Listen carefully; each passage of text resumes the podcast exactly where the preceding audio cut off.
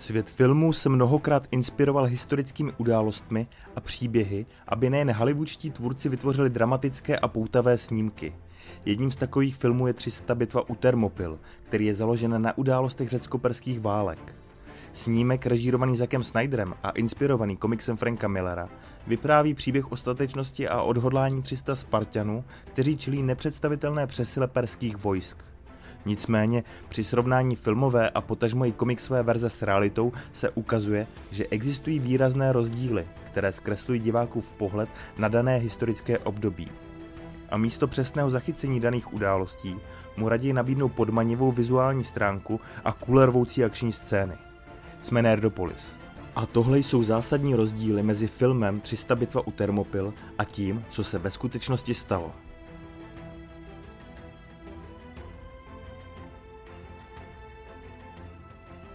Počty mužů, kteří přišli bojovat proti perské armádě v termopilské soutězce, se ve filmové podobě značně liší od historické reality. Leonidas ve filmu opustil Spartu s pouhými 300 muži a na cestě do Termopil se k němu přidal Daxos s malou silou Arkádianu. Ve skutečnosti bylo řeckých mužů v bitvě u Termopil víc, mnohonásobně víc. Pozemní vojsko řeků v čele se spartským králem Leonidem I. čítalo přes 7000 bojovníků. Z nichž asi 3800 bylo Peloponézanů, 700 Tespejců, 1000 Fóků, 400 Tébanů a samozřejmě 300 spartských hoplitů. A k tomu ještě musíme připočítat, že na každého spartského vojáka připadli tři hejlóti, kteří tvořili základ spartské ekonomiky jako pracovní síla a sloužili ve formě otroctví nebo poddanství ve Spartě, což nám dává dalších 900 mužů navíc. Ne všichni ale bojovali v bitvě, protože Leonidas pověřil asi tisíc fóků, aby střežili horský průsmyk, ze kterého by mohli peršané řeky obklíčit, kdyby ho našli. To se po zradě Efialta z Málidy nakonec opravdu stalo, protože průsmykem prošli nesmrtelní, zahnali fóky na útěk a stanuli u opačného konce průsmyku. Ve filmu je to Arkádian Daxos, který informuje Leonida, že jsou obklíčení a poté opustí bojiště se svými jednotkami. Ve skutečnosti, když Leonidas zjistil, že jeho armáda je obklíčena, řekl svým spojencům, že mohou odejít, pokud chtějí. Část armády přijala jeho nabídku a odešla. Ale kolem 2000 mužů se rozhodlo zůstat a bojovat. Kromě spartských bojovníků a hejlotů se boje účastnili také Tespejci a Tébané.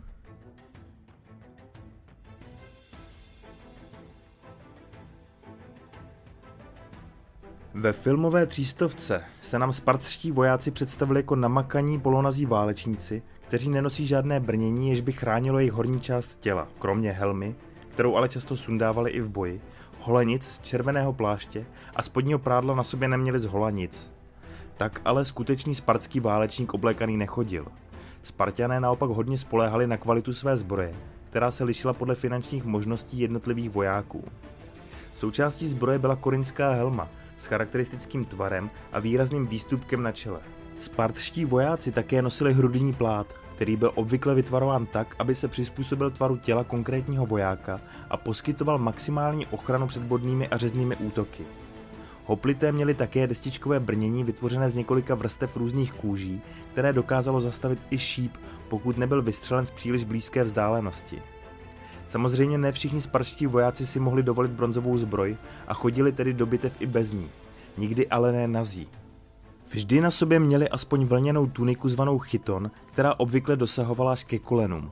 Sparští vojáci nosili také bronzové holenice, které chránily jejich nohy před údery a řeznými ranami. Tyto návleky byly obvykle připevněny k nohám pomocí řemínku nebo kožených popruhů. Nejdůležitější součást spartské výzbroje byl kulatý štít zvaný aspis, který byl vyroben ze dřeva a pokryt kůží a zprvu s okraji obloženými bronzem, později celý pokrytý bronzem. Ztráta štítu znamenala pro spartského vojáka největší potupu. Autor komiksové předlohy filmu 300, Frank Miller, řekl, že ze spartských vojáků sundal hrudní pláty a kožené sukně z dobrého důvodu, protože chtěl, aby se vojáci hýbali a vypadali u toho dobře. Reální Spartané byli navíc v jejich plném ošacení téměř k nerozeznání jeden od druhého a to se mu do krámu taky nehodilo. V návaznosti na to měl také Leonidas jako jediný korinskou přilbu s chocholem, aby vynikl a všichni mohli vždy bezpečně identifikovat krále a nejdůležitější postavu příběhu.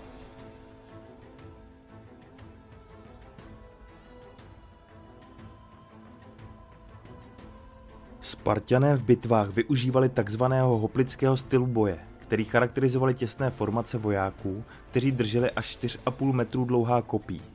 Vojáci obvykle drželi svá kopí v podpaží, dokud byli od nepřítele daleko, ale jakmile se dostali do těsného kontaktu se svými protivníky, vyzdvihli kopí v pozici nad hlavou, aby byli připraveni zasáhnout nepřítele. V boji se hoplité uspořádali do falangy, což byla pevná formace, ve které vojáci stojí těsně vedle sebe a tvoří tak neprostupnou hradbu štítů a kopí. Tato formace poskytuje ochranu jak před útoky ze předu, tak i z boku. Tato taktika byla základem spartské vojenské dokonalosti a byla velmi efektivní v boji proti mnohem většímu počtu nepřátel. Ve filmu 300 bitva u Termopil spartianští válečníci při mnoha příležitostech rozbijí svoji formaci a utíkají proti svým nepřátelům a bojují jeden proti jednomu, nebo i proti více nepřátelům zároveň. To by se ve skutečné bitvě u Termopil nikdy nestalo, protože by Spartané s tímto stylem boje moc dlouho naživu nevydrželi. Film zdůrazňuje hrdinské vlastnosti jednotlivých bojovníků a jejich odvahu v tvrdém boji a je založen víc na dramatičnosti a efektivních záběrech než na historické přesnosti.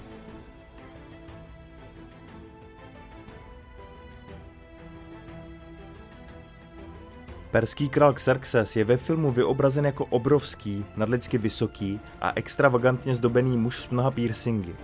Filmový Xerxes je arrogantní a přezíravý vládce, který má velkou důvěru ve svou sílu a vítězství nad řeckými státy.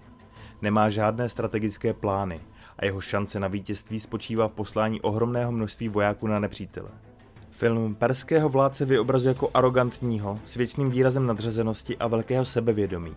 Jeho touha po ovládnutí Řecka je jako nesmlouvavá a nekompromisní a Xerxes je ochoten pro dosažení svých cílů udělat cokoliv. U reálného Xerxe historické prameny hovoří o normálně vysokém muži, který měl plnovous. Byl to opatrný a strategický vládce, který pečlivě zvažoval své kroky a plány. Přestože jeho invaze do Řecka nakonec skončila neúspěchem, byla dlouze a důkladně plánovaná. Xerxes byl vzdělaný vládce, který podporoval umění, vědu a kulturu a jeho panování bylo obdobím velkých stavebních projektů a kulturního rozkvětu. Byl to schopný politik, jehož diplomatické schopnosti mu umožnily udržet Perskou říši sjednocenou a silnou. Xerxes ve skutečnosti také nikdy nemluvil s Leonidem tváří v tvář a už vůbec nikdy nešel do bitvy v první linii.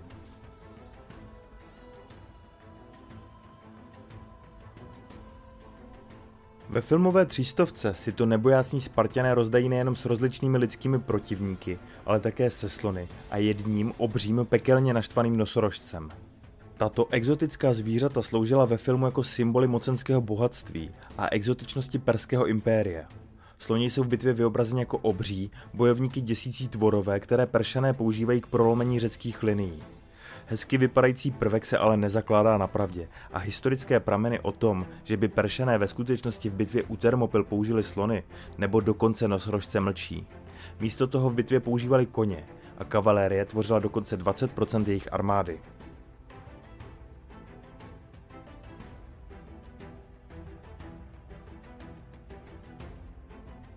Dilios byl spartský voják, který ve filmu přišel v bitvě o oko a byl králem Leonidem poslán zpět do Sparty, aby vypověděl vše, co se v bitvě u Termopil stalo. Na konci filmu vidíme Dília jako velitele sjednocené řecké armády proti Peršanům. Ve filmu si jednookého hrdinu zahrál David Benham, který se do našich srdcí zapsal především jako Boromirův mladší a moudřejší bratr Faramir v trilogii Pán prstenu. Ve skutečnosti ale Dilios neexistoval. Přesto pár prvků pravdivých je. Podle historika Herodota existovali dva vojáci s infekcí v oku v bitvě u Termopil a jmenovali se Aristodemus a Euritus. Král Leonidas jim nařídil, aby se vrátili do Sparty, než bitva skončí, ale poslechl ho jen Aristodemus. Euritus se nechal Heiloty odnést zpět do bitvy, kde byl nakonec zabit. Aristodemus se vrátil zpět do Sparty, kde se mu ale nedostalo moc pěkného uvítání, protože ostatní v něm viděli zbabělce. Z velké části za to mohl osud Eurytuse, který se na rozdíl od něj vrátil do bitvy. Aristodemus s velkým sebezapřením veškerou pohanu vydržel a další rok se účastnil bitvy u Platají, kde podle Herodota bojoval s takovou zuřivostí, že se tím u ostatních Spartanů vykoupil. V bitvě ale zemřel a nedostal za to žádné vyznamenání, protože místo, aby se držel ve falanze, tak z ní vystoupil a bojoval se sebevražednou bezohledností. A Spartané si více vážili těch, kteří sice bojovali statečně, ale přitom si přáli přežít, aby mohli vybojovat i další bitvy.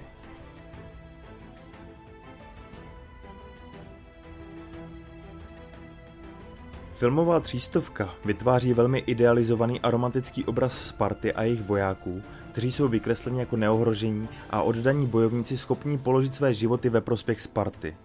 Film zdůrazňuje jejich spartský způsob života založený na tvrdé disciplíně, výchově a morálních hodnotách.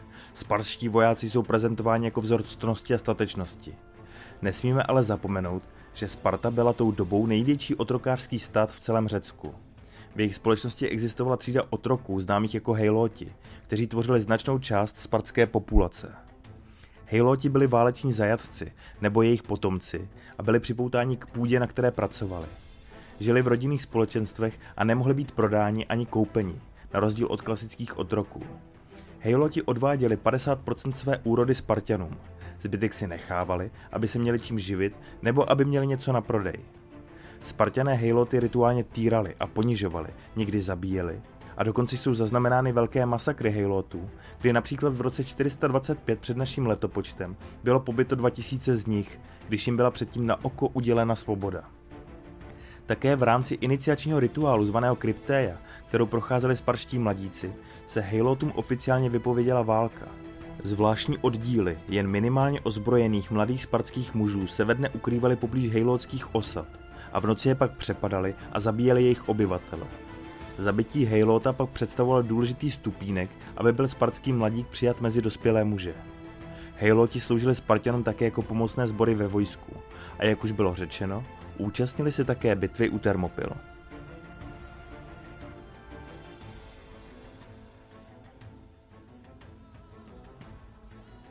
Na začátku filmu 300 je záběr na starého muže, který si prohlíží a zkoumá nově narozené dítě a pro větší dramatičnost stojí na převisu skály, pod kterou jsou vidět holé kosti a lepky.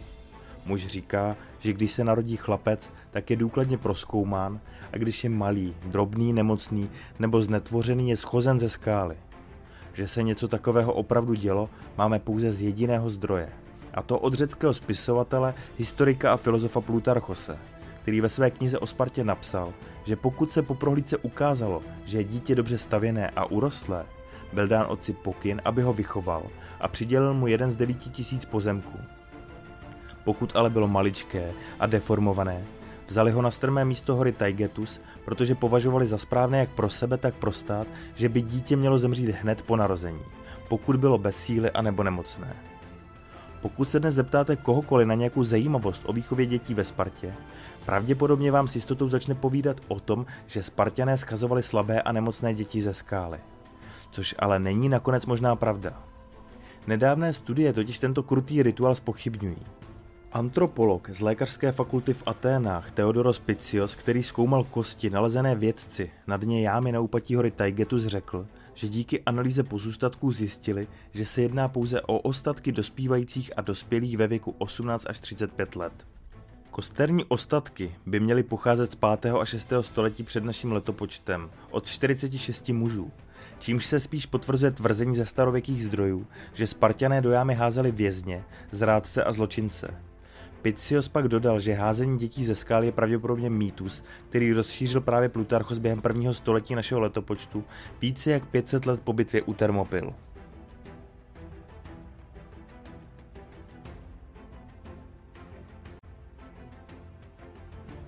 Jedna z nejikoničtějších scén filmu je samozřejmě ta, kdy spartský král Leonidas vykřikne Tohle je Sparta! A skopne do studní perského posla, který přišel žádat o vodu a zemi od řeckých států jako symbolické gesto jejich kapitulace a přijetí perské vlády.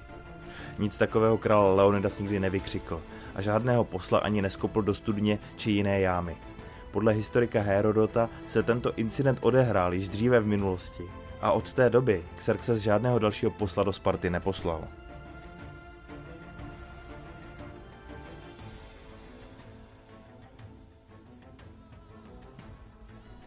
Ve filmu také nebyla žádná zmínka o další bitvě mezi řeky a Peršany, která probíhala ve stejný čas, ale na jiném místě. Jednalo se o bitvu u Artemisia, kde se střetla loďstva aliance řeckých městských států, jako byly Atény, Korint, Sparta a další, s loďstvem perské říše velkokrále Xerxe. Řecká válečná rada, která znala ohromné množství nepřátel, rozhodla, že je důležité mít dvě rozhodující bitvy, kdy jedna bude na souši a druhá na moři Atenský generál Temistokles navrhl, aby spojené řecké jednotky zablokovaly perský pozemní postup v soutězce u Thermopyl a zároveň nedovolili perskému loďstvu proplout úžinou u Artemisia, která odděluje ostrov Euboja od řecké pevniny. Ve filmové třístovce je vidět perské loďstvo, které je zničeno v bouři, což se části perského loďstva doopravdy stalo. Ale už je úplně vynechané, jak se řecké loďstvo tři dny bránilo před útokem Peršanů, kteří nedokázali jejich blokádou úžiny prorazit. Řecké loďstvo se stáhlo, až když se dozvěděli, jak dopadla bitva u Thermopyl.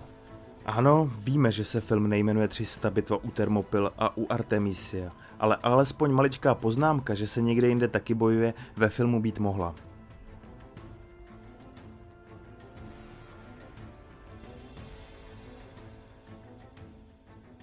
Přestože spartský král Leonidas vypadá ve filmu jako mladý muž, tak kolem třicítky, ve skutečnosti mu bylo asi kolem 60 let, když v roce 480 před naším letopočtem bránil se svými muži průsmyk. Pro zajímavost průměrný věk dožití v té době byl kolem 30 až 35 let. Leonidas také nebyl jediným králem Sparty.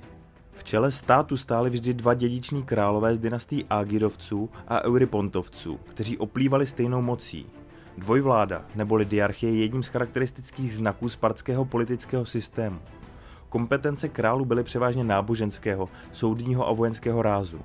Když šel jeden král do války mimo Spartu, musel druhý zůstat doma, řešit tamní politické záležitosti a chránit Spartu.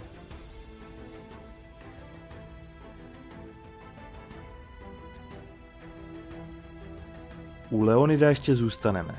Ve filmu jsme viděli, že skorumpovaní efoři zakázali spartskému králi odejít do války proti Peršanům. Efoři byli voleni úředníci ve spartské vládě, kteří kontrolovali veškerý život ve Spartě, počínaje výchovou dětí, výcvikem a způsobem života obyčejných občanů. Rovněž kontrolovali krále, kterého mohli případně odsoudit ve výjimečných případech i na smrt. Leonida se ve filmu jejich rozhodnutí vzepře a s třemi stovkami mužů odejde. Ve skutečnosti ale byli Spartané dobře informováni o pohybu nepřítele a věděli, že musí vyslat vojáky do boje. V té době ale probíhaly slavnosti na počest boha Apolona Karnéja. Jednalo se o tradiční období, kdy nebyl povolen žádný ozbrojený konflikt. Spartané ale museli poslat aspoň nějaké vojsko, aby nevypadali zbaběle a mohli inspirovat ostatní. A tak se rozhodli poslat jednoho ze svých dvou králů, Leonida s jeho osobní stráží, aby zadržel Peršany, dokud nedorazí celá spartská armáda. Zbytek armády měl vyrazit na pochod hned po skončení svátku v naději, že dorazí včas. Leč, jak víme, nepodařilo se. A takový byl skutečný průběh slavné bitvy u Thermopyl. Jaký rozdíl oproti historii vás nejvíce zaujal? A chtěli byste ještě nějaká podobná videa? Napište nám do komentářů. A děkujeme již skoro 50 podporovatelům v našem klubu na YouTube i na www.herohero.co lomeno nerdopolis. Pokud byste podobnou podporu zvažovali, získáte za odměnu přístup k výhodám jako možnost vidět videa v předstihu i extra obsah. Také máme vlastní nerdskou kolekci oblečení, kterou najdete na www.blackfinstore.cz lomeno nerdopolis. Od mikrofonu se loučí Libovan Kenobi a ze střižny Honzík Křepelka. Geek and Proud.